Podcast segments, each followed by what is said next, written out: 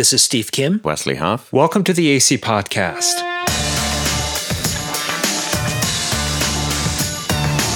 On this podcast, we want to help you speak the language of our culture and address questions raised with intellectual honesty, gentleness, and respect.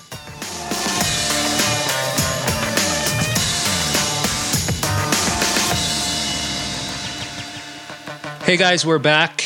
Uh, it's Wes and me today. Again, this doesn't happen often, and every time it happens, it's such a treat. So, thank you for joining me, Wes. Uh, welcome back here. You betcha. Now, I understand you've been losing some sleep lately. Tell our listeners a little more about that.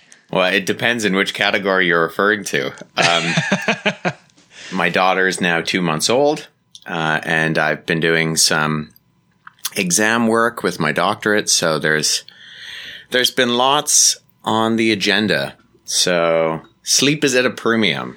Right. I remember when I was doing my master's through Biola University, um, it was right around the time our two kids were born. So uh, my daughter was born just as I was getting started, and then my son was born just as I was kind of wrapping things up. And so doing school and having a, a young new life in your household, I remember it being really challenging. So, guys, if you guys are listening to this, please keep Wes and his wife and their kids in prayer. They need lots of sleep. Um, now, speaking of little ones, we find ourselves in the Advent season and Christmas is fast approaching. So I thought it would be good to sit down with you, Wesley, and talk a little bit about the Nativity story. Well, actually, Nativity stories, I should say, one found in the Gospel of Matthew and the other found in the Gospel of Luke. And I want us to examine some issues that are of apologetic interest. So, for our listeners, this would be a good place to pause the recording if you can, uh, if you can safely do so, and actually read through the two uh, nativity accounts in both Matthew and Luke, because we're going to make a lot of references to these two accounts. And so, again, if you can safely do so, pause this recording now and read through those two accounts before you proceed. So, Wesley, let's get right to it.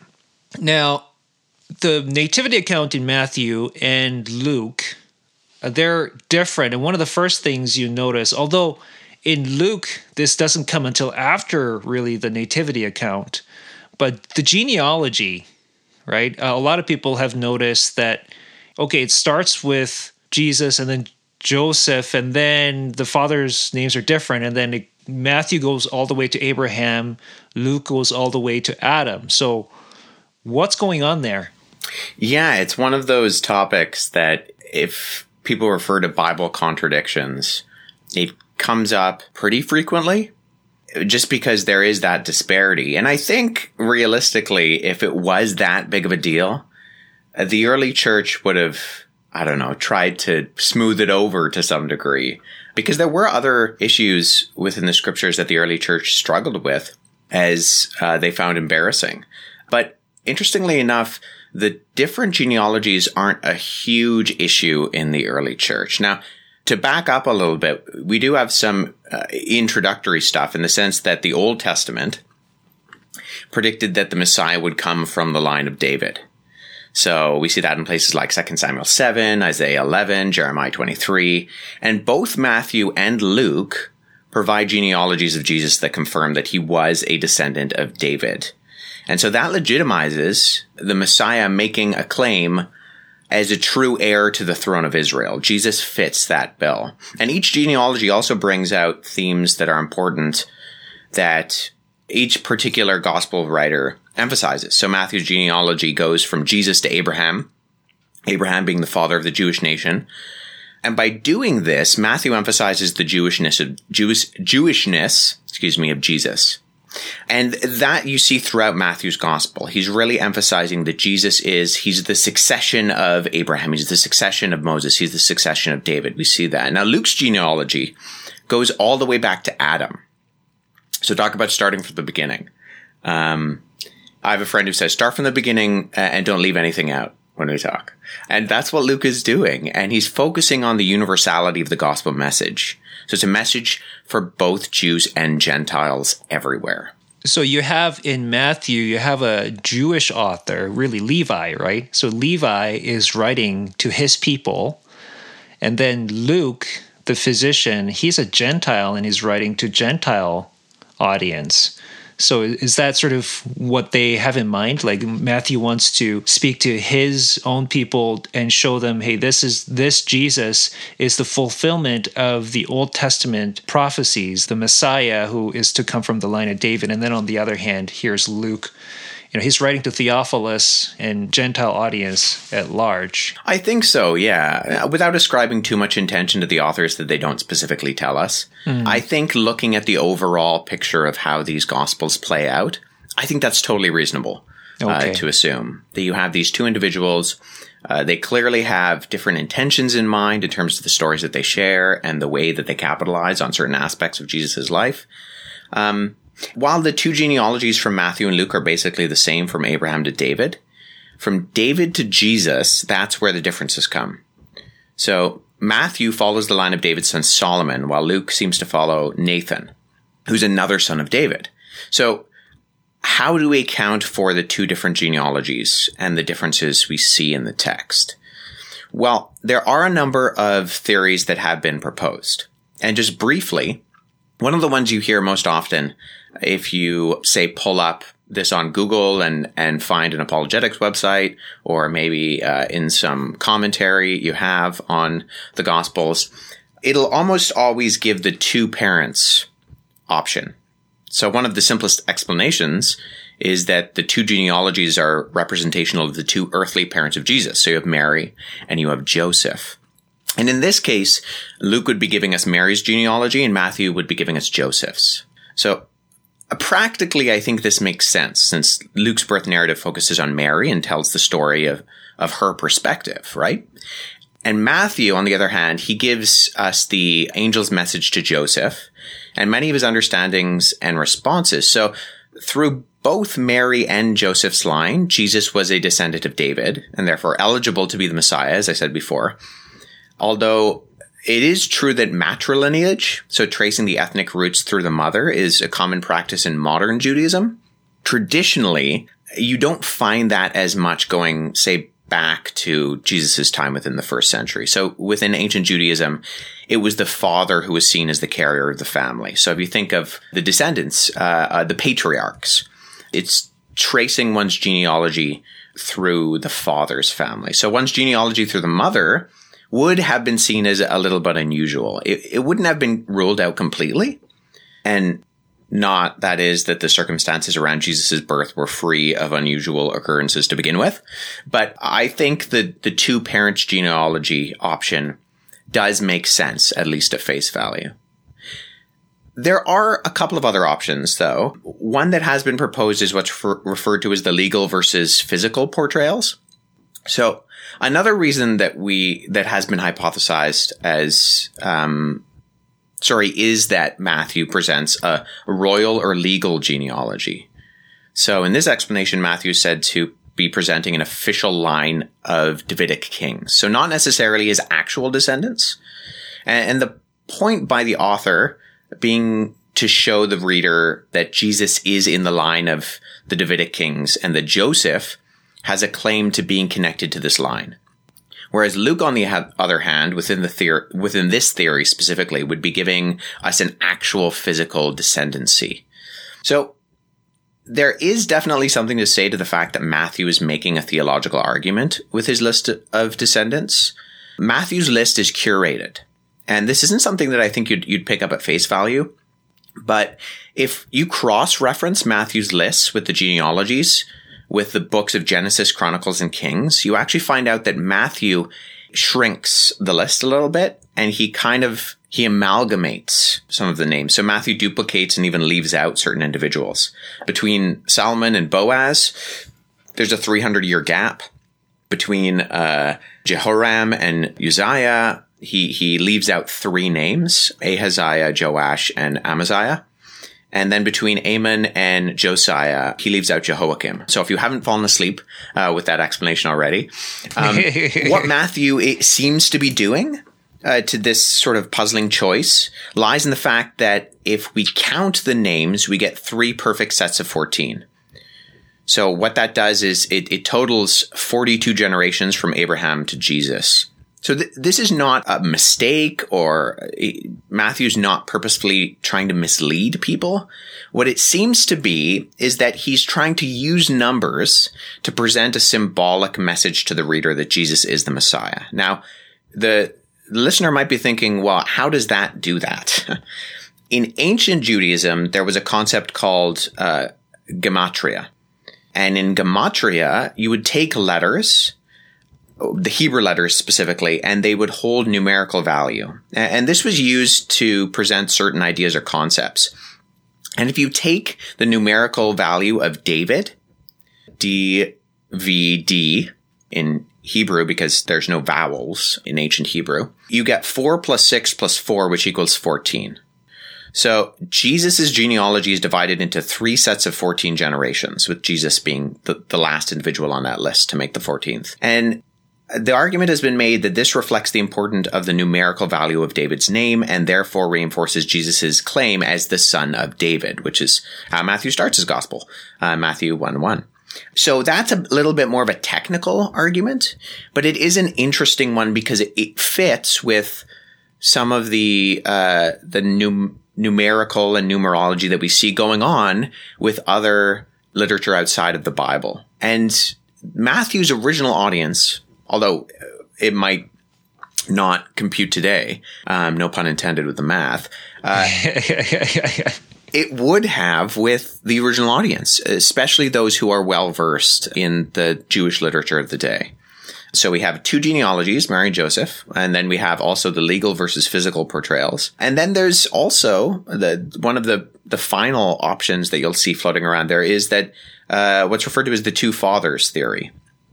And this is uh, one that the early church father Eusebius of Caesarea uh, used to explain the discrepancy between the two genealogies, as saying that Matthew is tracing the biological lineage, and Luke is taking into account an occurrence known as the Levirate marriage law. Right. So that is where if an older brother passes without leaving a child, the younger brother takes that mantle and marries his sister in law to give her children. Yeah, that's exactly right. Yeah. Levirate marriage was a Jewish tradition uh, that stated that if a man died without bearing sons, his brother would marry the widow and have sons who would carry on the dead brother's family name.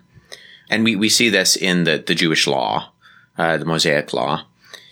And Eusebius, he saw Malachi, uh, mentioned in Luke 2 24, and uh, uh, mentioned in Matthew 1.15, as married at different times to the same woman without once again putting the audience to sleep. Uh, what it would mean is that Heli, who's mentioned in Luke 3.23, and Jacob, which is mentioned in, in Matthew 1.15, were half-brothers. So if Heli died without a son and his half-brother Jacob married Heli's widow, this son would be Joseph. And this would mean Joseph was the son of Heli, legally the son of Jacob biologically. What that hypothesis solves was the problem of the variances in the lineage by saying that Matthew and Luke were both recording Joseph's family line, but Luke follows the legal lineage while Matthew follows the biological one. So I think what I'm getting uh, just by way of bigger picture is that even though a lot of skeptics are very quick to say this is a contradiction, there are obviously lots of different ways of explaining this. So it, it seems to me it's far from being this sort of this really easy contradiction that you can just throw out there. There are lots of different explanations which you have to go through and invalidate each one of them before you can say, yeah, this looks like a contradiction. Yeah, and I think when we do history, we we do this kind of stuff. It's not crazy to to try to harmonize differences within different historical accounts. Uh, so we could just jump to the most skeptical option and say, well, these differences obviously are contradictions, which obviously means there's either lying or funny business going on here. But I think any of the three options that I just presented are, are easy, good faith options that, that make sense, especially within the original context. Right. Before we continue, a message from Andy. As you probably know by now, we have a Double Your Impact campaign currently going on in which all donations are doubled up to $100,000. Currently, we're 72% of the way to our goal. You have until December 31st to participate. In the new year, we have the Thinking Series online course taking place for fun, certificate, and for college credit. This semester, we have added a mentorship component with Steve Kim and myself. You can register today at apologeticscanada.com. Lastly, on behalf of Apologetics Canada, I want to wish you and your family a hopeful Christmas. I think you would all agree that at times this last year, it has not been very merry. We've all been impacted and know someone who has been devastated by these trying circumstances. Truthfully, I'm not sure how a Christmas spent in isolation from friends and family sounds very merry, but we do have hope in Christ, no matter our circumstances. This Christmas, I pray that as we reflect on the desperate times that Jesus was born into, that we are reminded of the hope this child brought 2,000 years ago and still brings today. My prayer for you is from the words of the apostle Paul to the church in Rome, found in Romans chapter 15 verse 13. May the God of hope fill you with all joy and peace as you trust in him, so that you may overflow with hope by the power of the Holy Spirit. And now, back to our show with Steve and Wesley. Speaking of differences, one other thing that uh, many people bring up is where the Holy Family, so Joseph and Mary and Jesus, where they are from and where they live. And so in the Gospel of Luke, uh, it's pretty clear Joseph and Mary are from Nazareth. They travel to Bethlehem to be registered for the census, which we'll talk about later. And then they have Jesus in Bethlehem.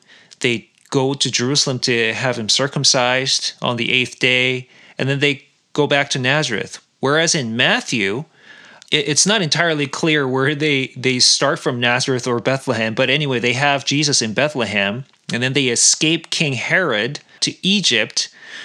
But then after King Herod dies, they come back to Judea. It looks like they're on their way to Bethlehem, but they reroute to Nazareth.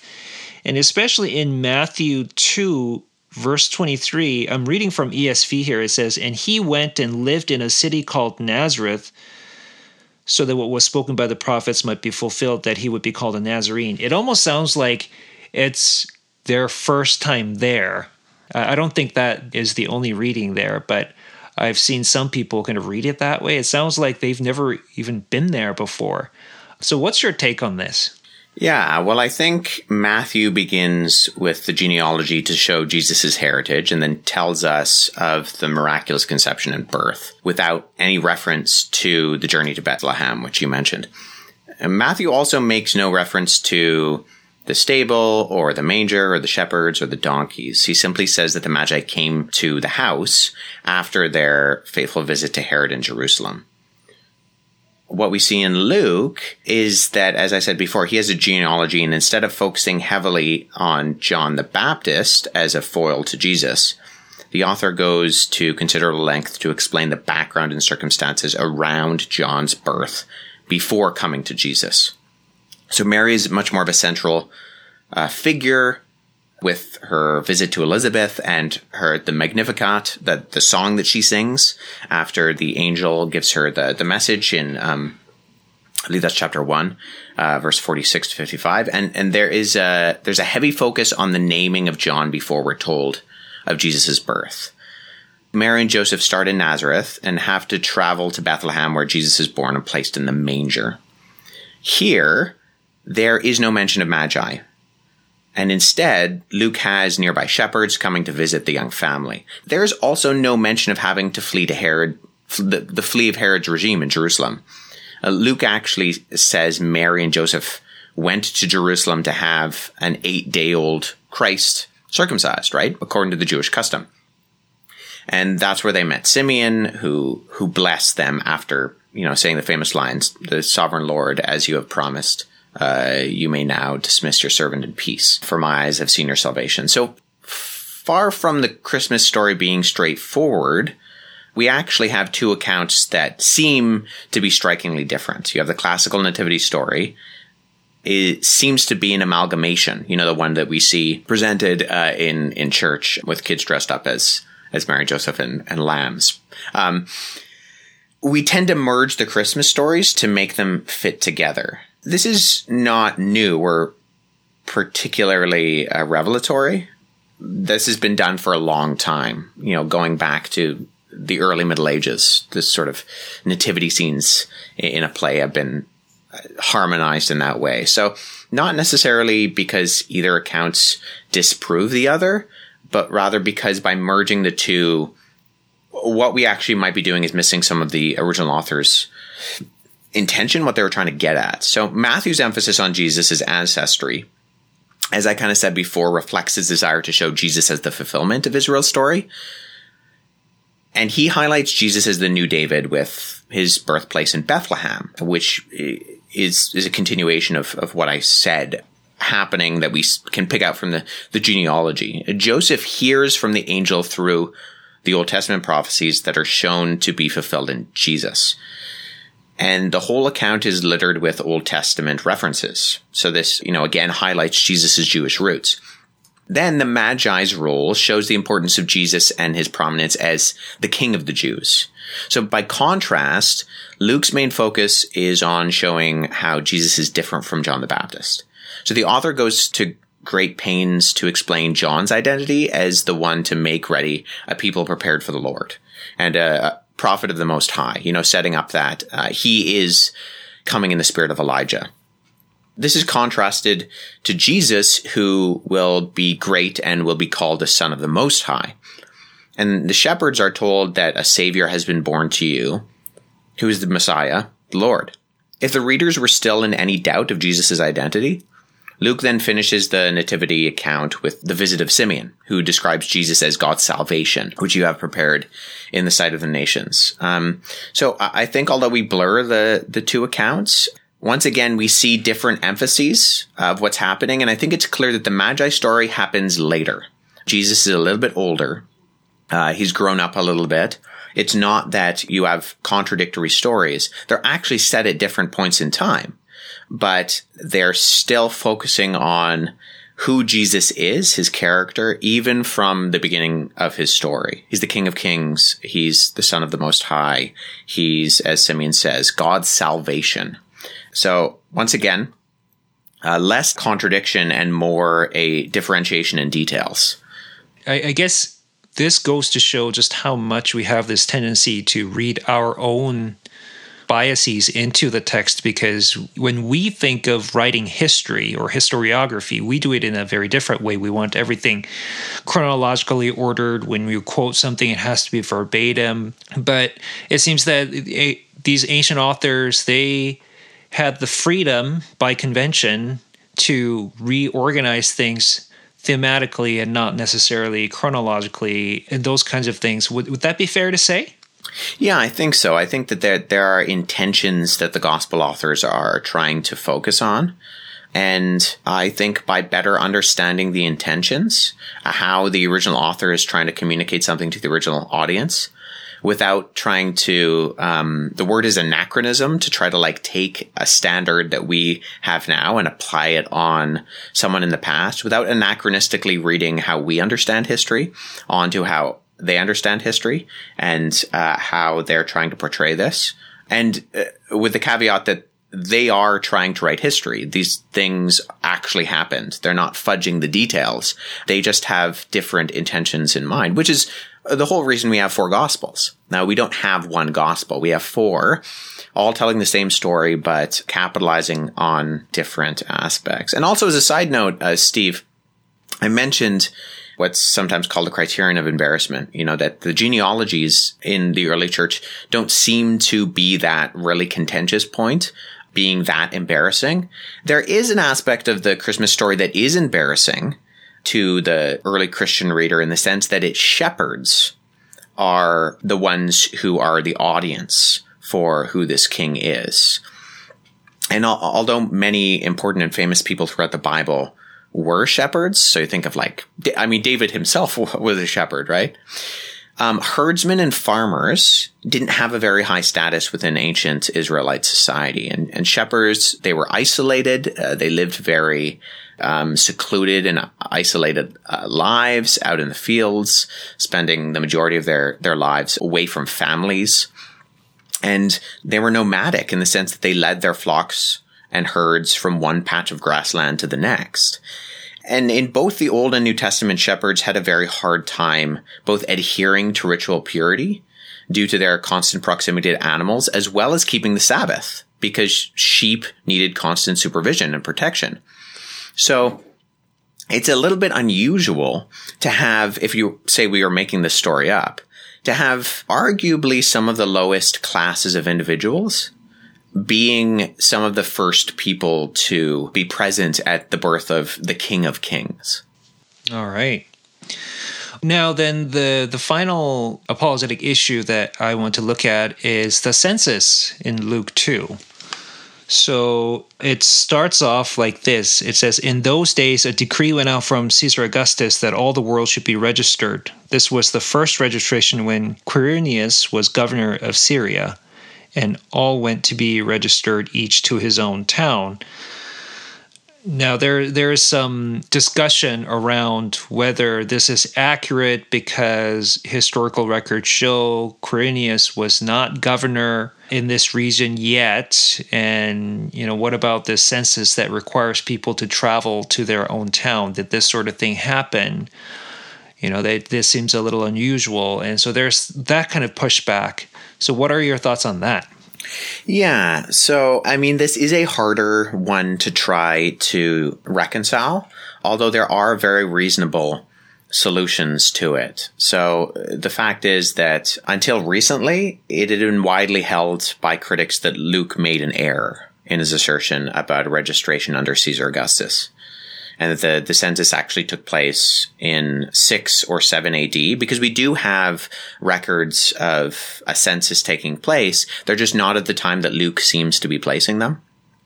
Uh, however, recently scholarship has revisited this particular topic, and it's now widely admitted that there was, in fact, uh, an earlier registration, or at least there there could have possibly been an earlier registration, which is what Luke seems to be alluding to. There's also a, a grammatical issue there. Can you just read that passage out again um, for us, Steve? Yeah, so Luke 2 1 to 3 says, In those days a decree went out from Caesar Augustus that all the world should be registered. This was the first registration when Quirinius was governor of Syria, and all went to be registered, each to his own town. Yeah, so that that phrase right there, this was the first census that took place while Quirinius was governor of Syria. Now there is a possible alternative translation because the word that's used in Greek prote which is translated first here. Yes, it could mean before. So it could and this isn't the smoothest translation option, but it is a an option within sort of the syntactical range that we have. It could be not that first took place when Quirinius was governor of Syria, but it could be before this took place when Quirinius was governor of Syria. So part of the um, potential of of harmonizing of smoothing out what's going on there is that Luke is using not necessarily uh, prote in the way that it, it's usually translated, protos literally meaning first, but as the, the secondary option, protos meaning before. That is an option. I've heard some try to defend that. Uh, I think it's possible, but grammatically, it's not the easiest one. Um, yeah, so I mean, there was a census project, uh, which probably took uh, several years to complete. And so we know that censuses that were done in the ancient world took a long time. So, so we have uh, such a census for the purpose of taxation. We have record of happening in Gaul between 10 and 9 BC, and that took place over a period of 40 years. So what we could be seeing is us in our, our modern context being a little bit too narrow in how we are sort of mapping out when this happens. And it's likely that the decree to begin the census in about 8 or 7 BC may not have actually begun in Palestine until sometime later. So the problems of organization and preparation may have delayed the actual census until 5 BC or later, sort of in this window where we think Jesus, when we think Jesus was born. So that's an also uh, an option. Um, also, it's not an unusual requirement that people return to the place of their origin or, or the place that they own property in the ancient world for the, this kind of event. Um, so we have other recordings uh, of this happening within the ancient world that requires people to go back to their sort of home destination. And, and particularly in Israel, this was a little bit easier to do because the tribes were associated with certain villages, um, the tribes of Israel. So all that to say, this is one of the harder differences to try to find a solution to. But it's not like there are no solutions. It's not like history says one thing and the Bible says something completely different. Whether it's the, the grammar issue, uh, whether it's the fact that uh, censuses, censuses, easy for me to say, took place over a number of years, um, and we have records of those within the ancient world, or something else. There are valid options that all reconcile this particular event with what we see in the annals of history. Okay.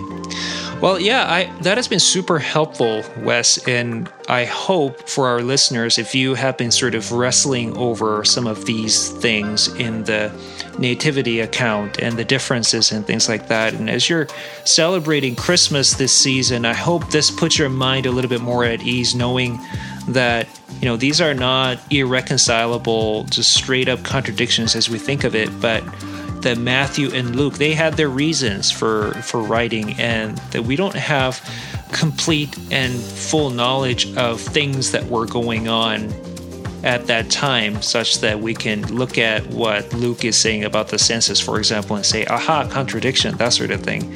There are lots of different options of reconciling these things. And so I hope that gives you some measure of peace as you celebrate Christmas this year.